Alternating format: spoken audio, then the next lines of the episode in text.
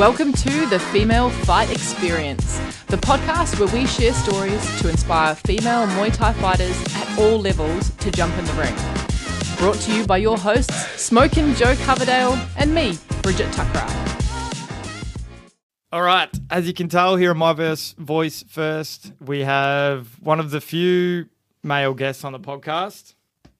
Uh, he is a resident strength and conditioning coach at JS Muay Thai in Melbourne. He's trained pretty much nearly all of the professional female fighters here in Melbourne, as far as we can tell, and a lot of guests that we've had on. We have Ben. oh, I'm going to mess up it. name. I'm gonna. I want to say Banoffee, but I know that's not it. That's a delicious, delicious yeah, treat. I, I know. I've lost it. Try again. Bonafede. There we go. Nailed it. Sorry, mate. Thank you for that intro. You're right, mate. Uh, how you doing, Ben? You good? Good. Yeah, everything's going well. That's Just good. uh, trying to tee up phone calls with Thailand at the moment. Thailand. Oh, Oh, 'cause you've got athletes over there. Yeah, I've got Joe and Som are over there at the moment with their JS Muay Thai retreat, Ah, of course. and I've got uh, Lisa over there as well. Lisa Lisa. Briley? Yep. Oh, ah, cool. Oh, sweet. I didn't know you were her coach too. That's awesome. Yeah, it's for the last few months now. Did you tee up when she was over here training and stuff, doing the seminars? No, it was after that. So it was Okay. after her second fight she had in one. I believe we started working together. Yep. She's like, I need to be able to punch harder for sure. Yeah, small gloves. yeah, exactly. So I guess let's start off with how you got into strength and conditioning as a coach. What kind of led you to go down that path? Yeah, I started off just as a personal trainer working at a general kind of box gym in North Melbourne. Mhm. And then really wanted to get more into the performance side of things. The only thing I really enjoyed was combat sports. As far as any other sport goes, I couldn't care less about it in general. So I wanted to go You- down that wait, path. wait. You're not a footy fan? You're not like watching the Australian Open at the No. moment? Nah, on a good day, you'll get me to the NFL, but that's about it. Mm. Okay. Yeah. I got to admit, Um, I watched nearly all of the Australian Open. But anyway, let's continue. Sorry. Yeah, I didn't really know it was on. Very good. Yeah, so um, did that, and then I started boxing with Luke Bones out at Marshall Spirit when he was there. Okay. and then started working there. Uh, and then I started training Spring. Um, Ah. She was my first client, which was about six or seven years ago now. Ah, cool. Man, that's awesome. So she's like patient zero almost. Like it went from spring, She's- and yeah, that was like your your entry into Muay Thai, yeah? yeah, she's been the test dummy. Huh. Yeah, Very but yeah, started working with her. But That was just after she fought Brooke, I believe, Brooke Cooper. Yeah. Uh, so I started working with her just after that. Yeah, Awesome. So you you were uh, like I assume a cert three four personal trainer, which is Yep, like correct. what like I've got my certs in that just because that's the minimum you need for insurance and all that kind of stuff. yeah, what exactly. further training did you undertake when you decided to kind of get into the combat sports kind of side of things? So from there, I really just went into general strength and conditioning, ongoing education. So I haven't done too much in the tertiary field, but Mm-hmm. Yep. went into um, Australian Strength and Conditioning Association, just did their level zero. Uh, then I've done Joel Jamieson's eight weeks out course, which he's a strength and uh, more conditioning side coach. So he works a lot with heart rate zones. Um, he's got a really good course out for that. Did some uh, coach development work with the guys out at Melbourne Strength Culture Okay. So- yep. uh, Jamie Smith out there, and he introduced me to the uh, model that Bill Hartman uses. Uh, and that's sort of like the expansion compression model regarding rib cage mechanics and how that influences the rest of the skeleton.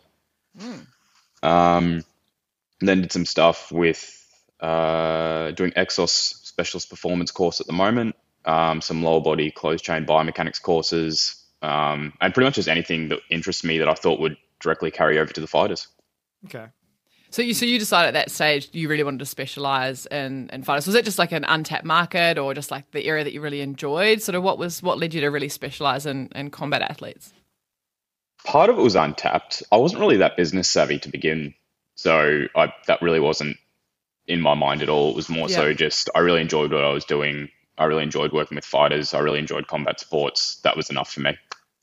Most I people don't like fighters because they're very precious, eh, Joe? So what? Why do you like working with fighters so much? Ben? Precious and time poor. Yeah, time pause for sure. I find they're not that precious at all. Thank you, Bridget, Hmm. and thank you, Ben. Thanks, Ben, for nothing. no, tell me what's it what's it like working with fighters, generally speaking? Generally speaking, it's great to be honest. Um, like, there's almost no divas. If you ask them to do something, they're going to do it. Um, I think when you've got someone that finishes like a nine to five job, they've done their 40 hours a week, and their way of going and having fun is getting punched in the face, they're going to complain a lot less than the general person. Yeah, that's true. That's true. I guess like would you and I could be off on this, but from my kind of experience, the hardest part about like strength and conditioning and fighters is more that they don't see the importance of it in the beginning. Or at least until they have a couple of months down the track, then they start seeing the benefits of it and then obviously they can see the importance. Yeah, I think once they've gone up against someone that has that background as well, or Yeah. someone that's in their stable that has it, so that I Yeah. noticed that starting to filter through specifically eight blades, I'd say at the moment. Mhm. I've seen how it's worked for Joe and some quite well, and some of the amateurs are doing it, and um, they've been a great gym and a great team to work with. Yeah. Yeah. Yeah. Okay. Yeah. Would you? I guess obviously, and not not saying that you'd be too biased on it, but you would.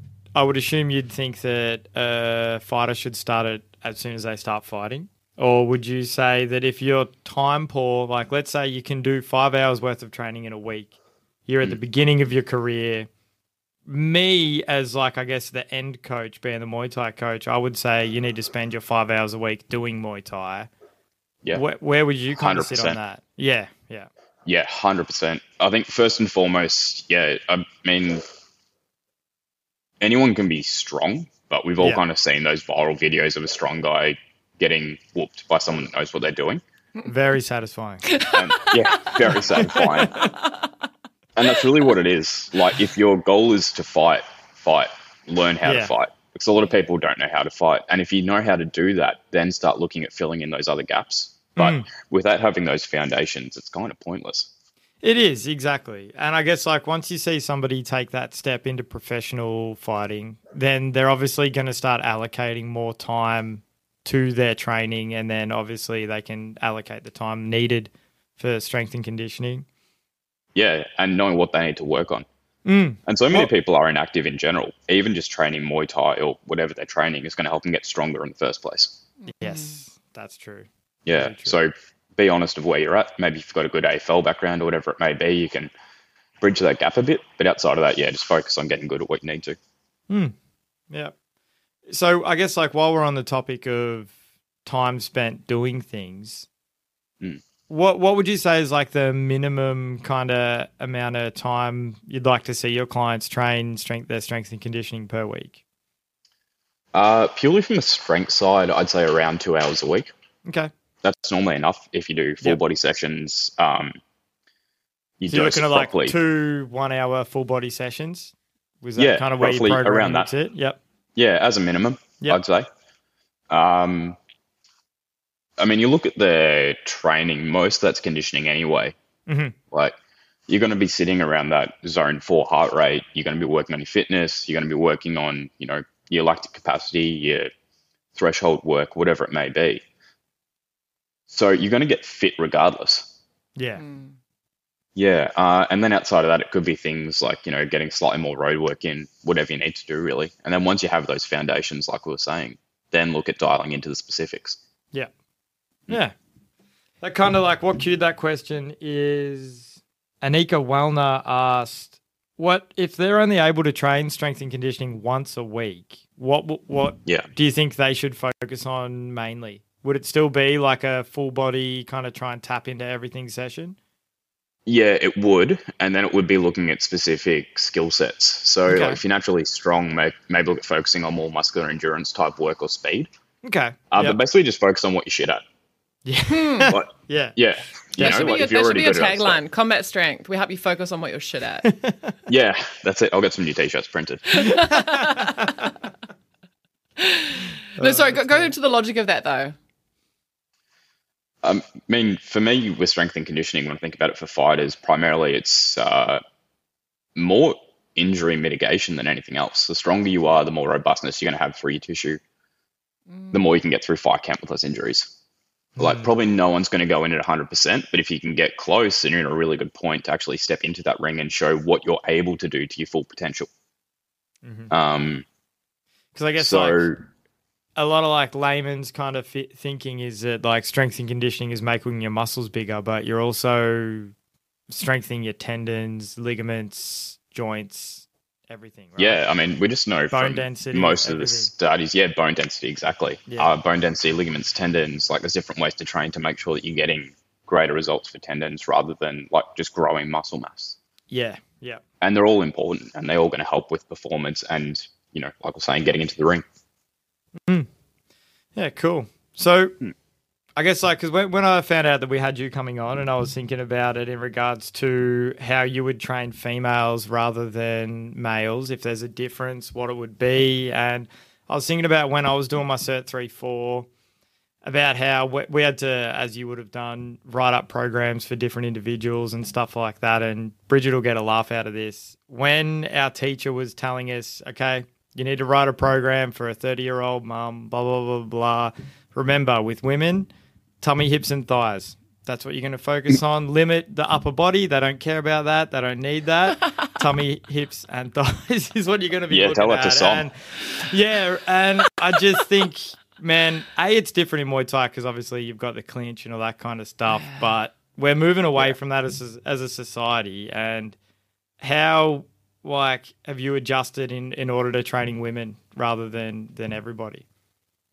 Honestly, there hasn't been that much of an adjustment, Yep. to be honest. I'd like to give some kind of golden answer that I have the secret for it. The secret's just treating people like uh, more or less just as an individual, you know, like how you're working Yeah. a room. If you can connect with that person, find out what cues they need, Mhm. um, how they respond to certain behaviors, whether it be positive or negative reinforcement, whatever it may be, whether it be an extreme amount of shit talking during a session or whether it be none. if they can dial level. in, Yeah. yeah. How do you deal can- with Brittany? Oh, I don't.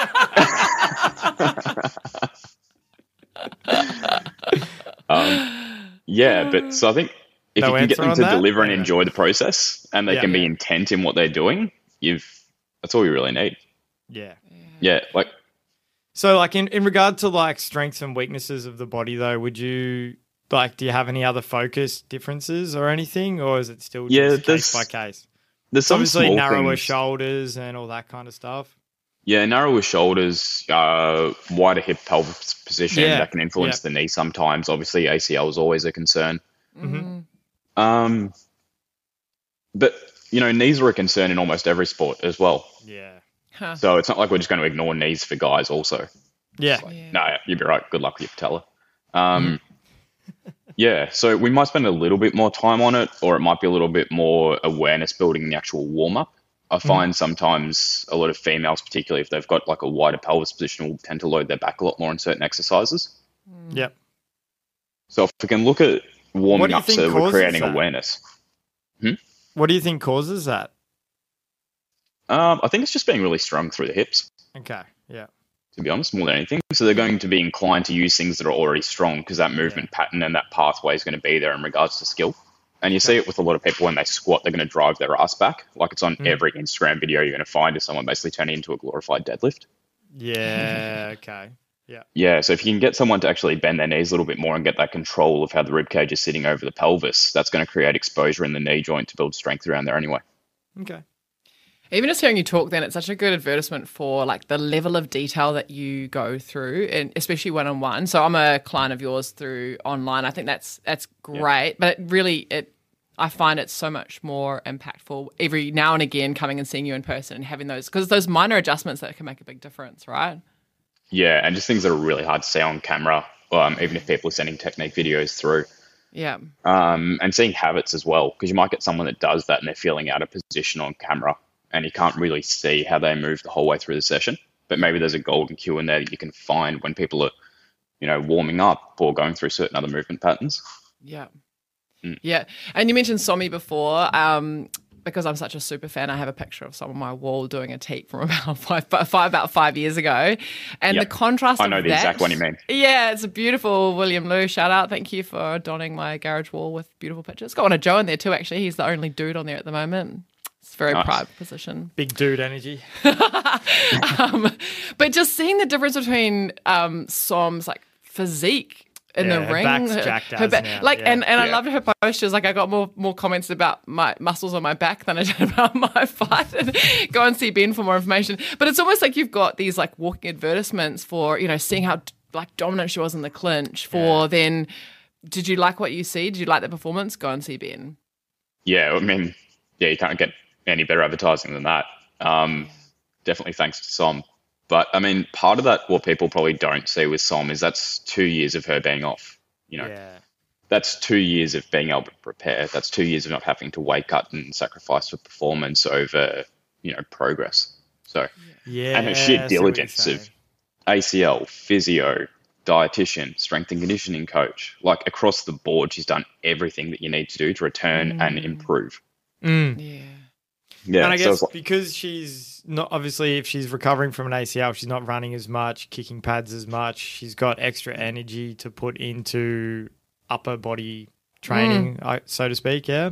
Yeah, exactly. And when she Yeah. was doing low level initial rehab, you know, three weeks after, two weeks after the fight, just coming in, we had her doing chin ups. Yeah. Yeah. Yeah. Like Yeah, it was heavy upper body sessions, and she hates them. But yeah, is what it is. Very good.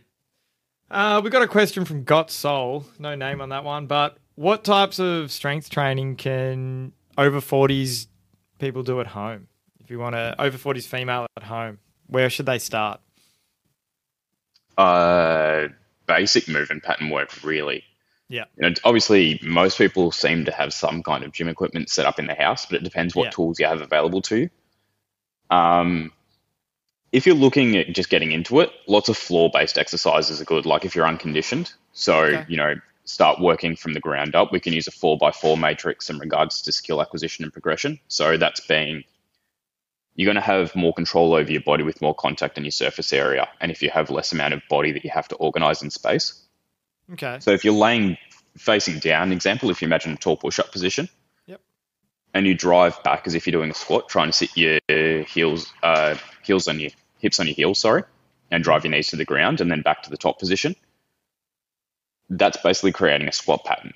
So first things first would be learning how to squat properly or do a push up properly or whatever it may be, one of those larger movement foundations. And then build that into harder exercises depending on what equipment you've got available. And then it would be if you don't have much weight, start to look at higher rep schemes because that's going to need you're going to need to create um, some kind of progression somewhere. Mhm. So if you don't have much weights available, then you look at time under tension, how many reps you're going for. Yeah. yeah. Just starting slow and building the way up.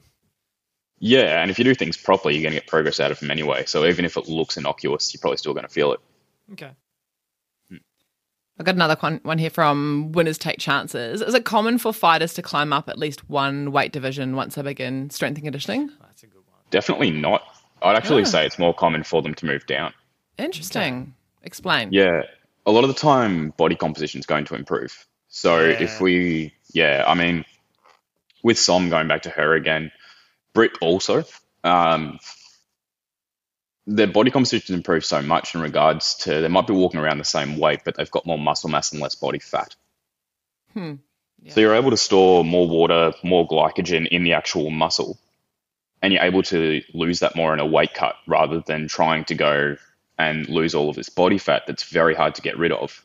So what you may find is you're actually able to go down a weight class, have better body composition and better performance.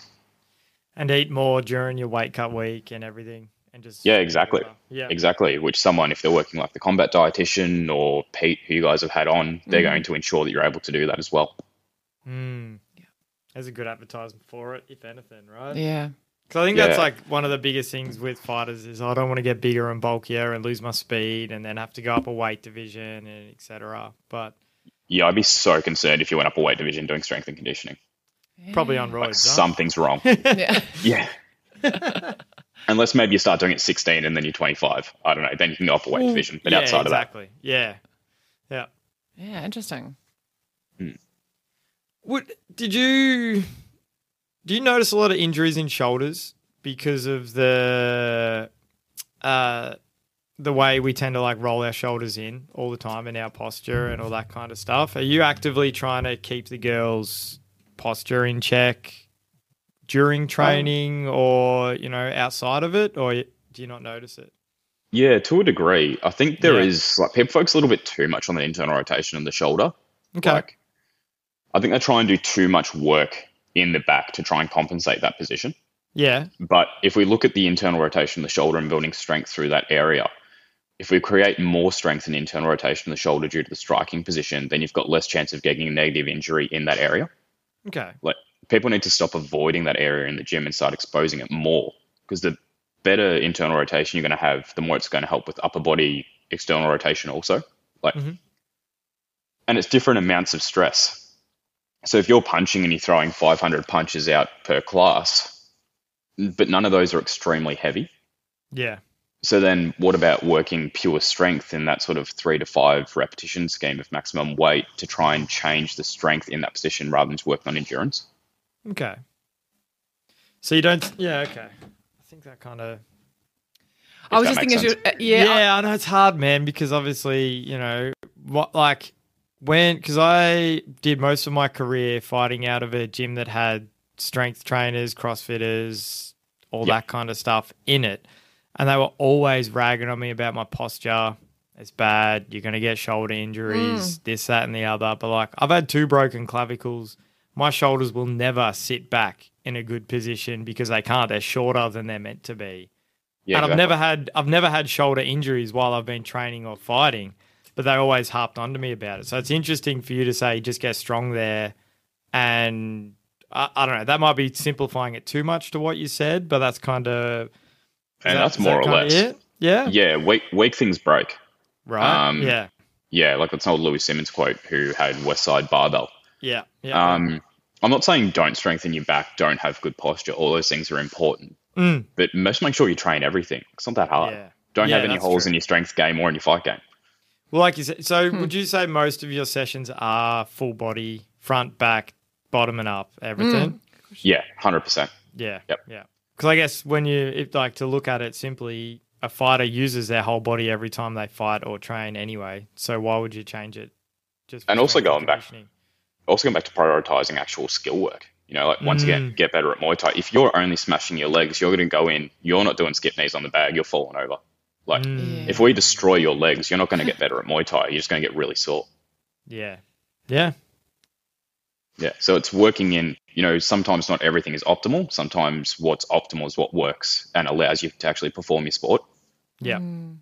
Well, because that, and I'm sure like a lot of fighters would be like this. My, the thing that I fucking hated the most was having cranky, sore legs the next day and I got to throw 100 kicks on the pads. Yeah. And it's just kind of like, what benefit am I actually getting out of this if it's affecting my training, you know? Yeah. I think that's how a lot of people actually feel as well. Like they're always sore. Mm. And it doesn't have to be the case. Like Yeah. there are ways around it. Like, yeah, you're going to get sore sometimes. It is what it is. But you don't have to Yeah. be sore every damn day. Well, I think that's like, and that's like the whole. Oh, if you're not sore, you didn't do it properly. Yeah, no or pain, no gain. Yeah, all that kind of stuff. Whereas I actually worked with a coach, my friend uh, Lachlan. He's actually a physio now. He he didn't like DOMs. He he was like, you don't really like necessarily have to get them in order to increase increase strength and and, etc. No, definitely not. And So it's going good to hear it from another person. Yeah. Yeah, not everything needs to be muscular. You know, Mm. like there's things we can do in terms of ISO holds that are going to be more focused on a little bit more tendon work. But normally that soreness is from people just laying around as well. Like you're going to build that byproduct from exercising, and then if you don't get it moving, then you're going to feel really sore. Ah, okay. Yeah. Yeah, So, So if you rinse someone during a session. afterwards, right? Yeah. yeah. If you rinse someone during a session so they don't want to move, they're probably just going to maintain soreness. Yeah. Yeah. Uh, on that, because you just mentioned before, is you're not doing heaps and heaps of repetitions or something. So the program that I've got, you've got on me at the moment, sorry, that you've done for me at the moment, there'll be like do five uh, five squ- squats or whatever it is, and then a two minute break in between. And when I first saw that, I was like, that is a really really long break, and I don't know if I can sit still for that long. And so sometimes I vacuum my gym, just FYI. Um, Vera's like, what are you I'm doing about that. vacuuming? I thought you were supposed to be exercising. I'm like, I'm resting. like, Multitasking. But, but how important is that rest? If you want to get stronger, it's really important. Not everything needs to be cardio. Yeah. Um, yeah, so when we look at programming things like that, we look at adhering to some of the energy systems and how they work. So if we're looking at five repetitions, typically you're going to be working for not much longer than 10 seconds per set. hmm So we're looking at the phosphocreatine energy system, uh, and that's that kind of one that allows you to hit really hard and move really fast, just not for very long. Yeah. Um, and that will allow you to get stronger by doing that. Um, but that takes, you know, a minimum of two minutes really to recover, and then anywhere from up to about eight minutes time before it's fully recovered. Hmm. So what we're looking at for two minutes, it's minimum to keep the technique there and keep the strength there, so we can improve strength, but not so long that you guys are just going to get absolutely bored. yeah. See, that's the thing. That's my problem with when I lift weights. So I end up doing like I'll superset upper and lower. Is that still effective or not? Yeah, absolutely. so sweet. one of the, my favorite ways to do that is let's do like heavy front squats, rest Mm-hmm. one minute. Um, weighted pull-ups, rest one minute.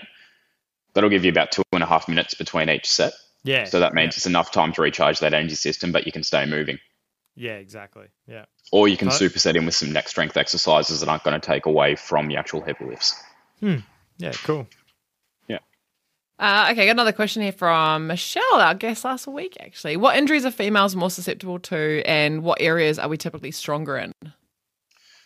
Uh, probably stronger mentally, to be honest.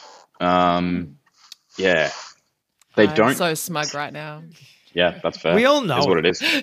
We all know. You've told You me give that birth before. to actually. children, man. I, like, I think I was talking to my brother who just had a kid, and he was saying, "Man, if it was left up to men to give birth, then the the population would not be doing very well." We might have a really easy way to do it, though. We might have worked so hard to work around it. Ooh, Understand. where's your answer for that? I got none. Yeah. Answer the question, Ben.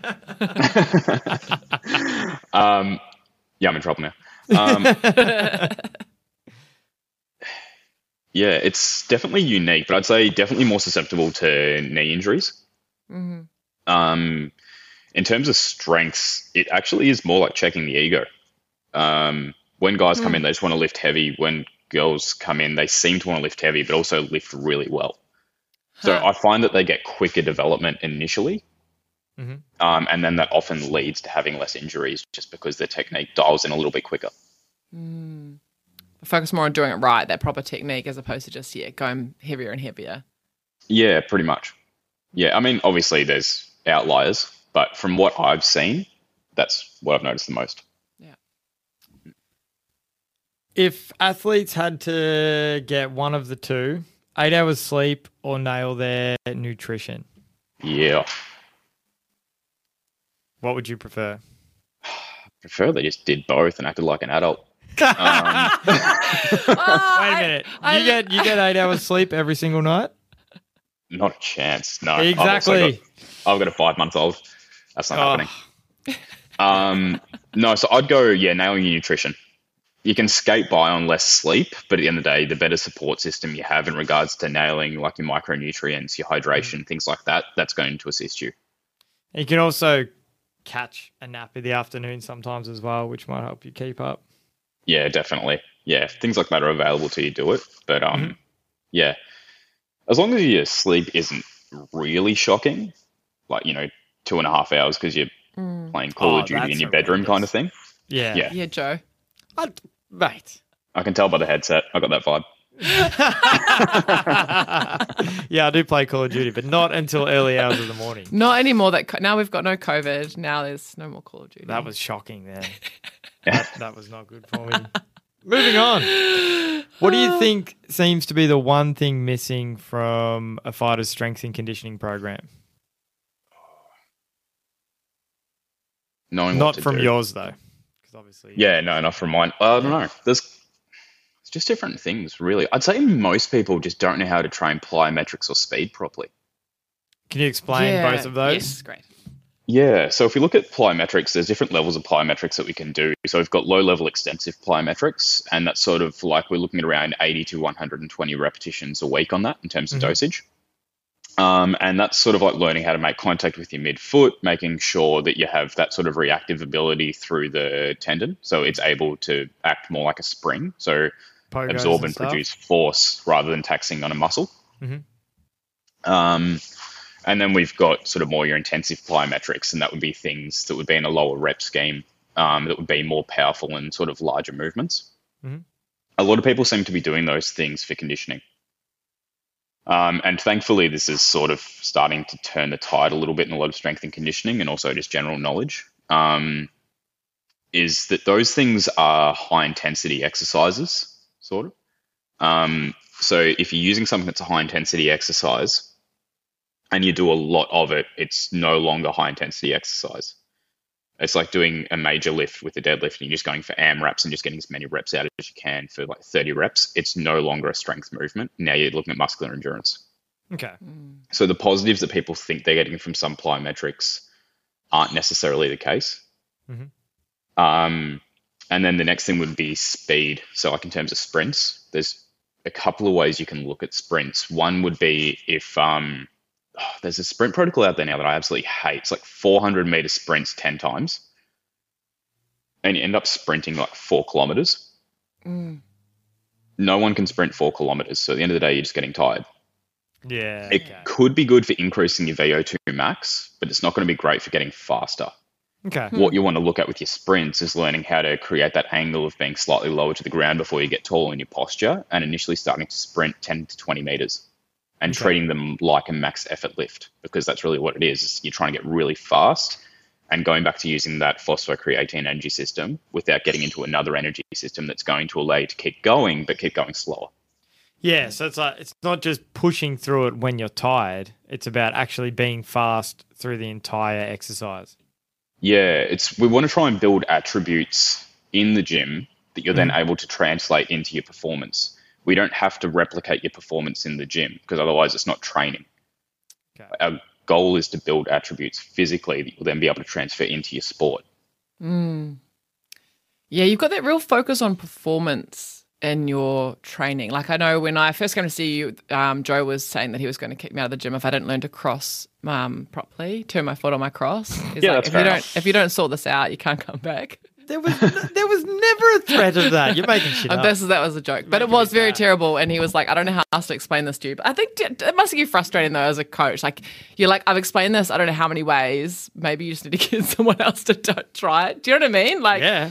Yeah. anyway, so that was the mandate. Like, I need to be able to turn my cross on my sorry, turn my foot on my cross. And the stuff that you gave me to foot. do, yeah, I know it's like so, simple. Literally just turning your foot on the floor. but it's like the exercises that you've now got me doing. Uh, you can see You are helping. Exactly thank what you. it's trying to do. that's I'm already bald though. It's already happened. My point being, it's like it's very much focused around performance. So is that is that what's your method in training combat athletes around that? Are they are they coming to you with specific areas that like in their performance that they're trying to shift and then you're building around that? Or how does that work? Some people are. Um, I think generally when people come in, they just, they just want to get stronger. That seems Yeah. to be the Yeah. main thing. Okay. Um, and then it's sort of breaking down what that actually means to them in regards to strength. Some people might not mean strength. Some people might mean being faster. Some people might, which will be more power, as an example. yeah. Um, some people might mean being stronger in the third or fifth round. So then we're looking at Mm. more kind of working certain levels of conditioning. Um, some people might mean getting stronger in regards to making better contact with the ground with their feet, like what we were just talking about with yourself, Bridget. So a lot of people will have a tendency to roll outwards on their foot and not get really good capture through the ball of the foot and the big toe to create pronation. Yeah. Um, and if you don't have that, then you've got to compensate. And if you compensate, you'll start to create like weird shapes with your body and you won't activate your hips properly in order to create stability. Yeah. Actually, that's probably one of the biggest things I notice with female fighters more than anything is how they're making contact with the ground with their feet. Hmm. They do it well or they don't do it well. Often pretty poorly. Yeah. Mm. Why do you think that is? Um, probably a multitude of things. One, I would say shoes. Yeah. Um, they're pretty shit house. Um, We talk because like are we talking when you say that high heels or that kind of fashion Yeah. kind of shit? Yeah. Yeah, all that kind of stuff. Even if you're not wearing high heels, if you're wearing sneakers or like street shoes, some of them are absolute trash. Um, and then if we look at a lot of people that fight, I think don't have much of an athletic background. Like you can be a really good fighter without being a really good athlete, which is why I think one of the reasons I enjoy being in the space so much. Yeah. So their body isn't naturally going to adapt to things as quickly as it may happen to someone that's in, you know, the AFL or the NFL as an example. Yeah. Mm. Um, so that would be another thing. Yeah. Um, yeah, and then some people just have really high arches or flat feet, and that's something you need to look at. Mm. Related question. Spring wants to know how you dealt with her very terrible athleticism with Grace and somehow got her better. Uh, you'd be hard not to get better, Spring. Um,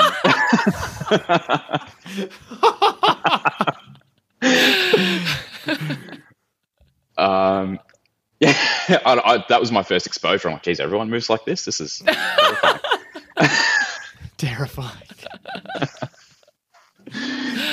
I, well, I think for me anyway, you hit the nail on the head in saying that a lot of the people that come into martial arts and in doing so fighting don't come from athletic backgrounds. Like you, you get your people like Britt who have done years of gymnastics and I'm sure she probably has a pretty good like connection with her body and all that kind of stuff and how to move.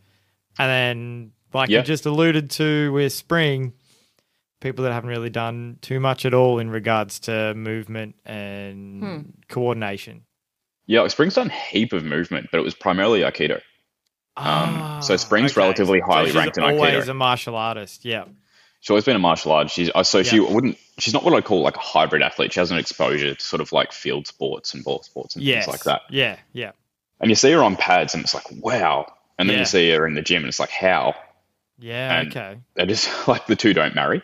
Um, Yeah. yeah, and I think someone like Britt, as an example, she's going to be able to find her way through something athletically because Mm. she's played soccer, she's played gymnastics, and now she's fighting as well.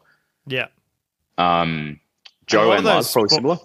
Yeah. Mm. Used to be track in school, I believe. So, like in regards to running and cardio, she's quite good, Yeah. Yep. and she's not quite naturally strong. Yeah, Yeah, and I guess a lot of those programs in high schools and stuff like that have a strength and conditioning element to them as Mm. well. Yeah. yeah, uh, yeah. Particularly more so. You guys know Jazz from Dominance? Yes. Yeah, amateur. Moy Vic at the moment. Yep. yep. Yeah. Um, Yep. Uh, she used to do a lot of when she was at school in the UAE. Like they used to have Olympic lifting backgrounds. They used to have like a full shit, oh. sports program. So her exposure is far and away greater than almost anyone else I've met. Huh. Yeah. Um, and she's got that ability where she's really strong and really comfortable in a weight room. Um, Yeah, and I okay. find not many other people have that. So it's interesting to see Hmm. culturally how other people have developed. Yeah. Yeah, interesting. Uh Helen Styles, what's your most uh Here we this is go. A question from Helen, sorry. What's your most notable achievement with a client? Here we go. He straight away expected the worst then. Yeah, I did. Coming from Helen. We're getting to that. All about the nickname freestyles, by the way. Oh, yeah. Oh, you like it? Yeah, we'll make that. Yeah, I've been We'll calling it her that as well, so I'm trying to get it Yes. going. Um, this is good. This is very good. yeah. Uh, probably Som getting back in the ring after the ACL. Yeah, that'd be huge. pretty amazing. Yeah. Yeah, that's. Yeah, I'd say that'd have to be it. Mm, I don't know. Yeah, that'd have to be that'd definitely up there, uh, or maybe Brit as well. Like I started working with her after she had shoulder surgery, Okay. Yeah. uh, and it was during COVID actually. So we started on Zoom sessions. Hmm. Do you would you say as a coach you find that kind of post injury rehab back into sports the most satisfying part of your job? Yeah, it's definitely up there. Mm. It's definitely up there. Um, seeing someone like obviously seeing someone put in all their hard work and then step in the ring and perform is pretty rewarding into itself, Mhm. and also gives me huge anxiety. um, Yeah. But yeah, seeing someone like that return from injury is a big one. Yeah. Okay, another one from the freestyler. Who has the best facials during isometric holds? Um, it's a tie between Spring and Helen, but Helen's definitely working her way up the ladder. All right. Can you do us a favor? Next time they're doing them, take us a photo and post it to There was actually one I put up last week. All right. Well, make sure you tag the female fight experience in it so we can share it across all platforms next. Pretty sure Helen's in in about four hours, so I'll make sure I do that for you. yeah. Very good. Oh, I love that. Very good. I feel like we need to address the caterpillar in the room so that we so that everybody will be happy. yes. We got quite a few questions about your mustache. That's why I said, that's why I said caterpillar, not That was elephant. very good. That was well done. That was yeah. very good, Joe. Yeah, smooth as eh? Yeah, I am now really disappointed I shaved that off. Did you shave it off? Yeah, I only had that for a couple of months. Um, it was when I was on leave when my daughter was born. Um, Okay. And it was unintentional. I just couldn't bother shaving. And I'm like, I'm going to shave a mustache. And I did. Um, and then I sort of had it for about eight weeks and it was gone. yeah. Well, it's really stuck. It's really um, part of your brand now, I'm afraid. Ben. Yeah, bring it back. Mows are the way to go, man. Yeah, definitely improve performance. Yeah. Yeah. it's a secret weapon. Yeah, it gets you stronger. that Ned Flanders look. oh, man. Okay, um, in doing prep for this podcast, uh, one of your trainers shared with me that you program around everyone's period cycle. And when I first read that, Yeah. I wanted to make a joke out of it because I'm a child. And then I realized it's actually just health data, right? Like it's health data that once you know that health data, you can be more effective at your job helping them get better. Um, it could be a bit of a taboo subject. Like, how do you feel about that? Has it just always been like health data to you and you're not a giant child like I am? Yeah, more or less. Yeah. Um, Did you? Yeah.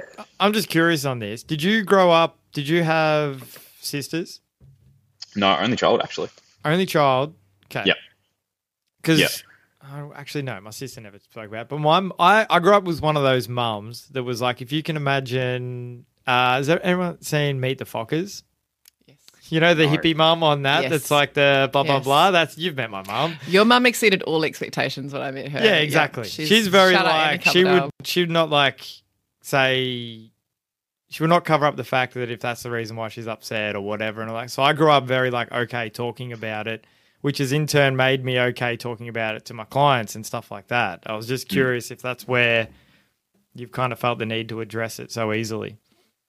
Yeah, not really. I just think I And you are you asking them have they got it or are they telling you or where are you getting all this data from? you just tell. How can you tell? Um, you can just tell.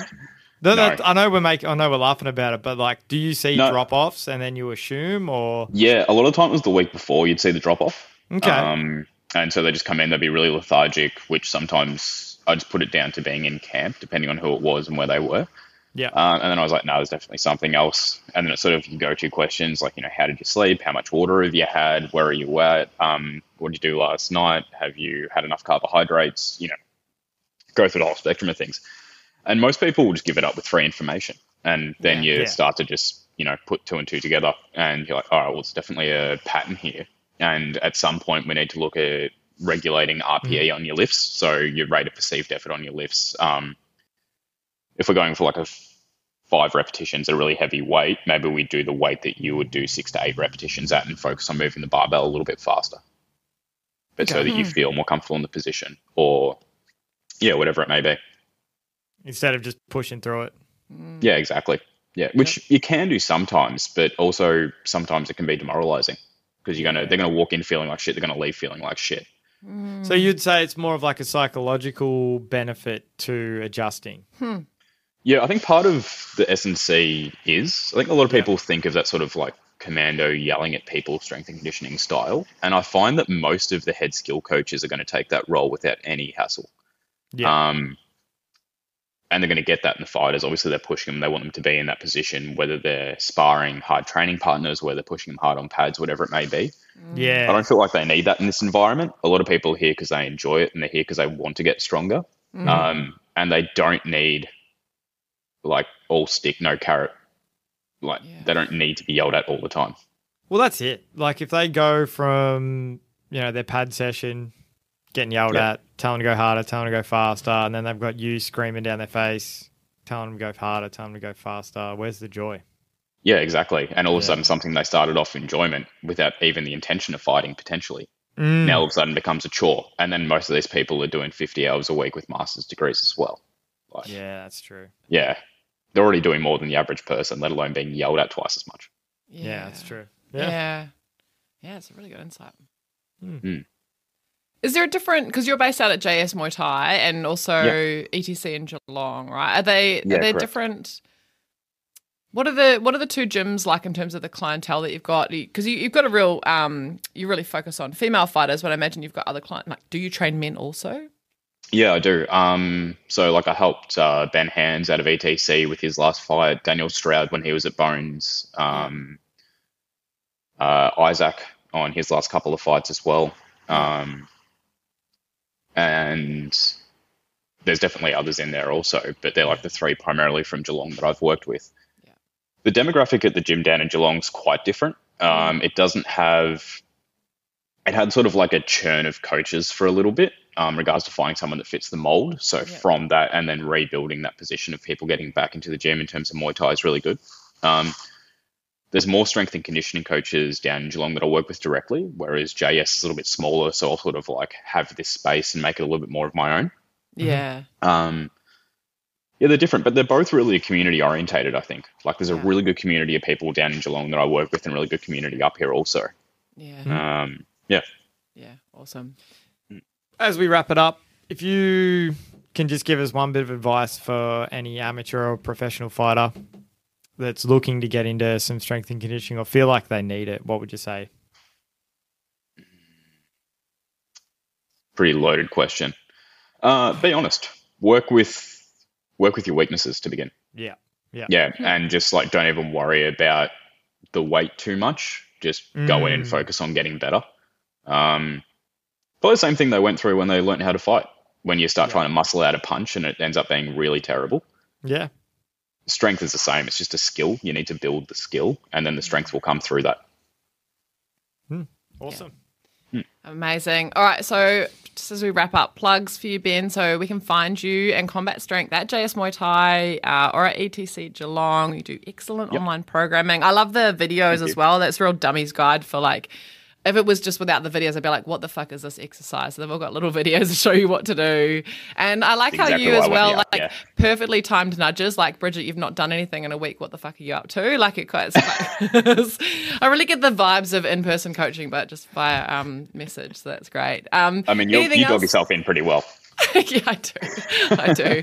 I do. You turn Um, up late to your sessions as well. I was three minutes late. Come on, man. Um, thank No, you, actually. Ben. Thank you. Thank, Thank you so you. much for coming on. And Thanks, um, thank you, Thanks, everyone, Sarah. for all your questions. Um, hopefully, you all like this sort of new format that we're going to try for our non fighter guests. Um, ben, thanks for coming on. Thanks, mate. Thanks, guys. Thanks for having me. Thanks so much for joining us on the Female Fight Experience. If you like what you heard and want more, please subscribe wherever you get your podcasts. If you could rate and review us while you're there as well, we'd really appreciate that. It helps this podcast get into more ears and hopefully, ultimately, gets you some more fighting opponents.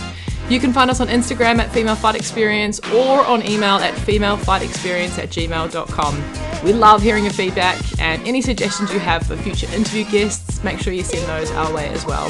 Thank you and see you next week for more Female Fight Experience.